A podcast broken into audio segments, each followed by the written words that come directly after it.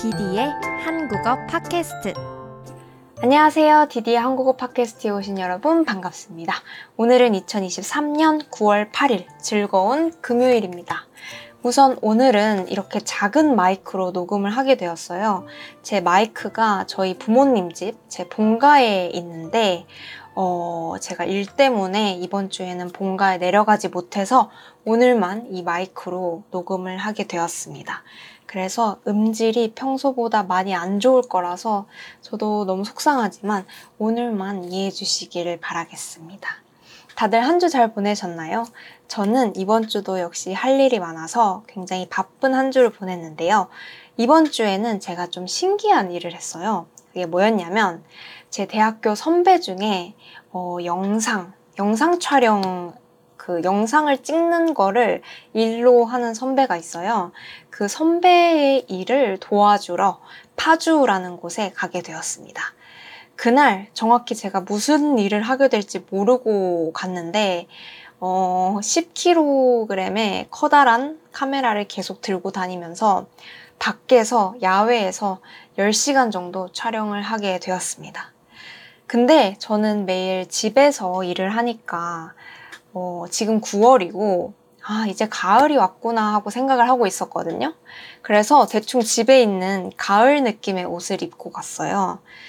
근데 그날 구름 한 점 없이 햇빛이 쨍쨍하고 30도가 넘었거든요. 근데 제가 아까 밖에서 야외에서 촬영을 했다고 했잖아요. 그래서 제가 햇빛 아래에서 10시간 동안 서 있었더니 제가 어떻게 됐을까요? 음, 제 목과 등이 아주 빨갛게 익어버렸어요. 그래서 지금 이렇게 약을 바르고 뒤도 아직 돌아오지가 않았는데 보이시나요? 이 빨간, 빨갛게 익어버린 저? 지금 3일 정도가 지났는데 돌아올 생각을 안 하고 있어요. 뭐, 약을 바르고 있으니까 다음 주에는 돌아오겠죠? 그러면 바로 오늘의 주제에 대해서 얘기를 해보겠습니다. 오늘은 학원에 대해서 얘기를 해보려고 하는데요. 어, 한국어를 공부하거나 한국에 대해 관심이 좀 많으신 분들께서는 많이 들어보셨을 것 같아요. 한국 학생들은 학교가 끝나면 바로 집에 가는 게 아니라 학원이라는 곳에 가서 개인적으로 공부를 더 많이 한다고 어, 그러죠. 근데 이 학원, 뭔가 공부를 하러 가는 곳인 거는 알겠는데 어, 다른 나라에 사는 사람들은 이 학원이라는 곳이 정확히 뭘 하는 데인지 상상하기가 어렵지 않을까 하는 생각이 들었어요. 어, 근데 이 학원이라는 거는 한국의 특징 중에서 좀 큰 부분이라고 생각이 돼서 오늘은 어, 학원이란 어떤 곳인가에 대해서 얘기를 좀 해보려고 합니다. 그럼 바로 시작해 보겠습니다.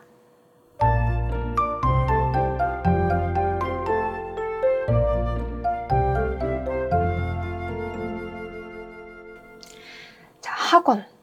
학원이라는 말을 들으면 저는 그렇게 기쁘지는 않은 것 같아요. 제가 정말 많은 시간을 보낸 곳이지만 그렇게 즐거웠던 기억은 많이 없습니다. 일단 학원이 어떤 곳인가에 대해서 먼저 얘기를 해볼게요.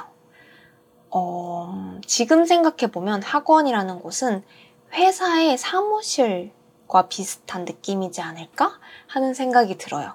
아니면 동네에 있는 작은 병원 같은 느낌? 이게 왜 그러냐면 학원은 학교처럼 한 건물을 다 차지하고 있는 게 아니라요. 어, 건물에 있는 한 층, 한 층 정도만 차지하고 있어요. 근데 좀 더 큰 학원이라면 더 많은 층, 1층, 2층, 3층 이렇게 차지하고 있기도 하고 더 작은 학원이라면 그 층에 있는 어, 방 하나를 차지하고 있기도 해요. 그래서 여러분들이 딱 학원에 들어가면 이렇게 카운터라는 곳이 있습니다. 카운터에는 이렇게 상담원 분께서 앉아 계시고 이 카운터에서는 학생들을 관리해요. 뭐 출석 체크를 하기도 하고 학원에 안 오면 전화를 하기도 하고 그리고 부모님께서 오시면 같이 상담을 하기도 하고 아니면 뭐 수업료, 학원비를 결제하는 곳이기도 해요. 이 카운터를 지나면 작은 방으로 된 교실이 여러 군데 있습니다. 이 작은 방들은 학원마다 다르겠지만 보통 3개에서 많으면 뭐 8개 정도가 있는데요.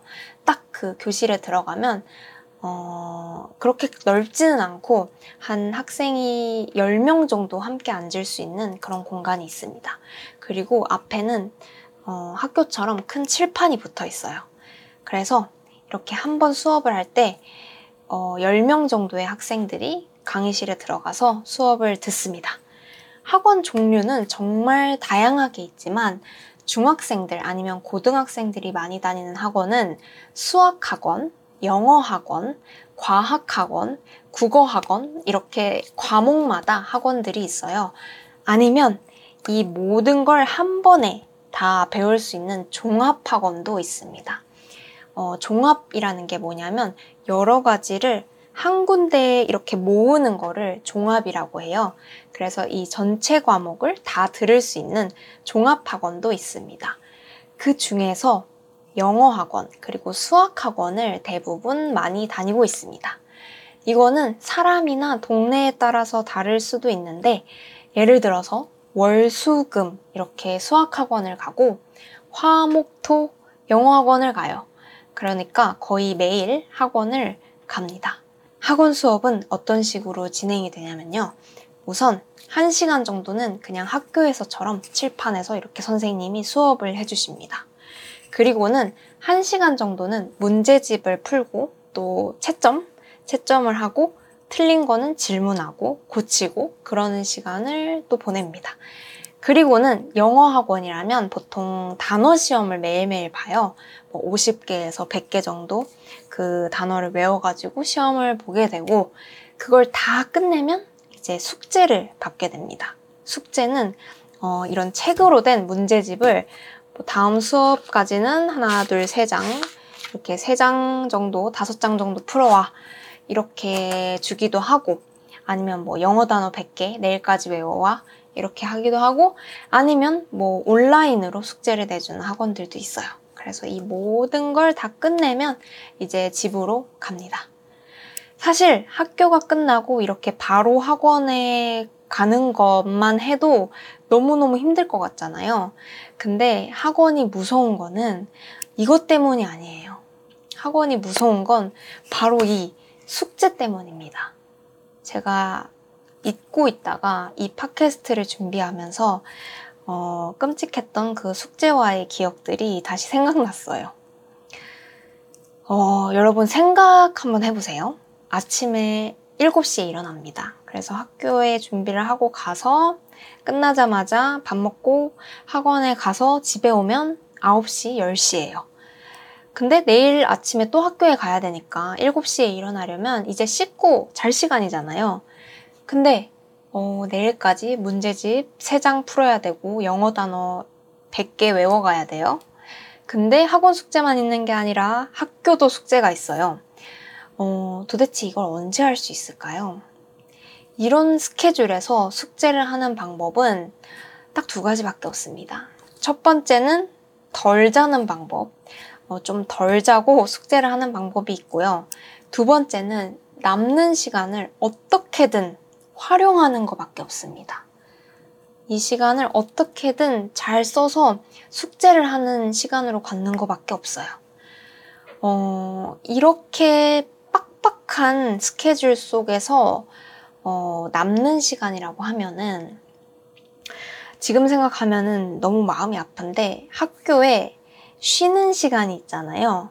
근데 보통 쉬는 시간에는 여러분 친구들이랑 얘기도 좀 하고 아니면 매점에 가서 빵도 좀 사 먹고 그러는 시간입니다만 이렇게 학원 숙제가 많으면 어, 이 남는 시간 바로 이 쉬는 시간에 학원 숙제를 해야 됩니다. 어, 아니면 아예 체육 시간이나 미술 시간처럼 성적에 중요하지 않은 과목 수업 시간에 어, 학원 숙제를 하기도 해요. 근데 이렇게 열심히 숙제를 해가야 되나? 어, 숙제를 안 해가면 아니면 영어 단어를 안 외워가면 어떻게 되길래 이렇게 열심히 할까요? 어, 여러분들 만약에 학원에 숙제를 안 해가거나 영어 단어를 안 외워가서 어, 시험에 통과하지 않으면 집에 갈 수가 없습니다. 어, 학원에서 집에 못 가게 해요. 이런 얘기를 들으면 아니 그런 게 어딨어 그냥 내가 간다면 가는 거지 하고 생각을 하실 수도 있지만 한국 학생들은 그게 안 돼요. 우선 선생님 말씀은 잘 듣는 게 당연하기 때문에 그렇기도 하고요. 어, 그리고 보통 학원비가 한 달에 30만원에서 40만원 정도 해요. 한 과목에. 그러니까 이렇게 부모님께서 열심히 번 돈으로 학원을 보내주시는데, 나 안 해! 이러고 집에 갔다가는 부모님께 두 배로 더 혼나기 때문에 밤 10시가 됐든 뭐 11시가 됐든 시험 통과할 때까지 숙제를 다 할 때까지 학원에서 집에 보내주지 않고 어, 학원에서 보내주지 않으면 학생들은 집에 가지 못합니다. 음, 심지어 저는 중학교 때까지 학원에 숙제를 안 해가잖아요. 그러면 맞았어요. 어, 자나 아니면 짧은 당구채 같은 걸로 손바닥을 맞았습니다. 정말 너무 슬프지 않아요? 안 그래도 공부 너무 재미없고 학원 안 빠지고 가는 것만으로도 나는 너무 힘든데 어, 숙제 안 했다고 숙제 안 해왔다고 맞고 있고 뭐 시험 통과 못했다고 집에 못 가고 그랬던 시절이 있었어요. 이제는 때린다는 걸 한국에서는 학교나 학원에서나 이게 아예 금지가 되었고요. 또 밤 10시 이후로는 학원이 문을 닫아야 된다 하는 그런 법들도 생겼지만 솔직히 어, 어딘가에서는 분명히 아직도 10시가 넘도록 공부를 시키는 학원이 분명 있을 거예요. 그러면 학원은 모든 학생들이 다 다니는 걸까요? 음, 제가 만약에 한국 사람들끼리 얘기를 할 때, 어, 너 학교 다닐 때 학원 다녔어? 하고 물어봤을 때, 어, 난 학원 안 다녔어. 이렇게 얘기를 하면, 아, 너 학원 안 다녔어? 라고 좀 놀라요.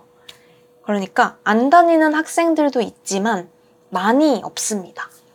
어, 돈이 없어서, 경제적으로 여유가 없어서 못 다니는 경우, 아니면 또 너무 똑똑해서 학원을 다닐 필요가 없는 경우, 이 두 가지가 아니라면, 대한민국 사람들의 한 80%는 학원은 다 다녀봤다고 그러더라고요. 학원들은 그 학생들이 다니는 학교의 시험지를 다 분석해요. 그러면서 아, 이 학원, 아, 아, 이 학교 선생님들은 시험 문제를 이런 식으로 내는구나. 아, 이쪽 학교 시험지는 그렇게 난이도가 높지 않구나. 이런 거를 매일 분석하니까 혼자 내가 공부를 하는 것보다 학원에 가면 좀 더, 어, 더 나은 방법으로 공부를 할 수 있게 도움을 받을 수가 있단 말이죠. 한국에서는 좋은 대학에 가는 게 정말 중요해요. 좋은 대학을 가려면 학교 성적이 좋아야 되고요. 그러려면 시험을 잘 봐야 되고, 시험에 무슨 문제가 나올지 모르니까 공부를 많이 할수록 더 잘 볼 수 있겠죠? 근데 학교 수업만 듣는 학생이 있고, 이렇게 쉬는 시간까지 숙제를 해가면서 밤 10시까지 학원에 남아서 문제를 푸는 학생이 있다면, 이 두 학생이 같은 시험을 봤을 때 학교만 다니는 학생이 학원까지 다니는 학생을 이기기가 쉽지가 않겠죠. 근데 아까 말씀드렸던 것처럼 80%의 학생들이 그러니까 10명 중에 8명 정도가 되는 학생들이 다 학원을 다니고 있어요. 이런 상황에서 내가 이기기 위해서는 이기기 위해서는 학원을 가야만 합니다. 어, 중학교, 고등학교 때부터 이렇게 경쟁하는 세상, 그것도 정말 즐겁지 않은 공부로 경쟁을 하고 있는 한국 학생들이 저는 정말 대단하다고 생각을 해요.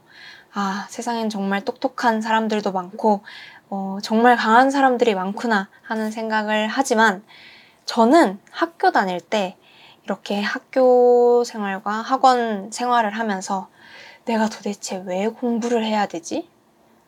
왜 내가 이렇게 재미없는 수학 문제를 풀어야 되지? 하는 그 이유를 고등학교 졸업할 때까지 알지 못했어요. 결국에 지금 이렇게 전혀 상관없는 디자인, 그리고 영상 일을 하고 있는데요. 지금 제가 일을 하다 보면 당연히 어, 힘들 때도 있지만 한 번도 왜 내가 이걸 하고 있지? 하고 생각해 본 적은 없어요. 저는 지금 어, 배워나가는 게 늘 재밌고 어, 옛날처럼 지금도 똑같이 잠을 줄이고 시간을 쪼개가면서 일을 하고 있지만 학생 때보다는 지금이 훨씬 즐겁고 제가 성장해 나가는 느낌을 매일매일 받거든요. 그래서 저는 지금 생각해보면 학생 때 대학교를 목표로 열심히 공부를 하는 것도 좋지만 어, 자기가 잘하는 거를 찾을 수 있는 그런 시간이 좀 더 많으면 좋지 않을까 하는 생각을 해요. 내가 그때 국어, 영어, 수학이 아니라 디자인이라는 분야에 대해서 알아갈 수 있는 시간이 있었다면 얼마나 더 좋았을까 하는 생각을 가끔 하거든요. 어, 또 수학 학원이 아니라 차라리 디자인 학원, 영상 학원 이런 곳을 다녔다면 그때 그 싫어하는 수학 문제를 풀면서 스트레스를 받았을 그럴 일도 없었을 거고 그리고 지금 영상이랑 디자인을 더 잘하고 있지 않았을까 하는 생각을 가끔 합니다. 뭐, 알 수는 없지만요. 그때는 그냥 당연했지만 지나고 나니까 뭐 이런저런 생각이 드는 것 같습니다.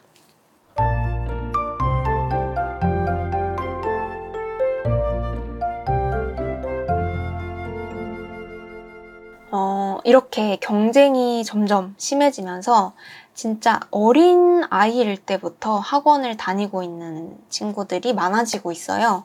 저는 영어 학원에서 꽤 오래 아르바이트를 했었는데, 진짜 제 학생 중에 한 7살 정도 되는 애기가, 애기가 저 지금 영어 학원 끝나고 수학 학원도 가야 되고요. 수학 학원 끝나면 수영 학원도 가야 돼요.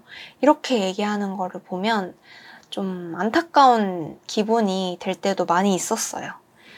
근데 또 제가 만약에 계속해서 한국에서 살고 이곳에서 아이를 낳아서 키우게 된다면 그때 제가 어떤 선택을 하게 될지는 저도 잘 모르겠어요. 어, 마음은 그냥 걱정 없이 행복한 사람으로 그렇게 키우고 싶지만 이렇게 경쟁적인 곳에서 나는 과연 내 아이를 학원에 보내지 않을 수가 있을까? 뭐 그런 생각이 들기도 합니다. 여러분들은 이런 학원 문화에 대해서 어떻게 생각하시나요?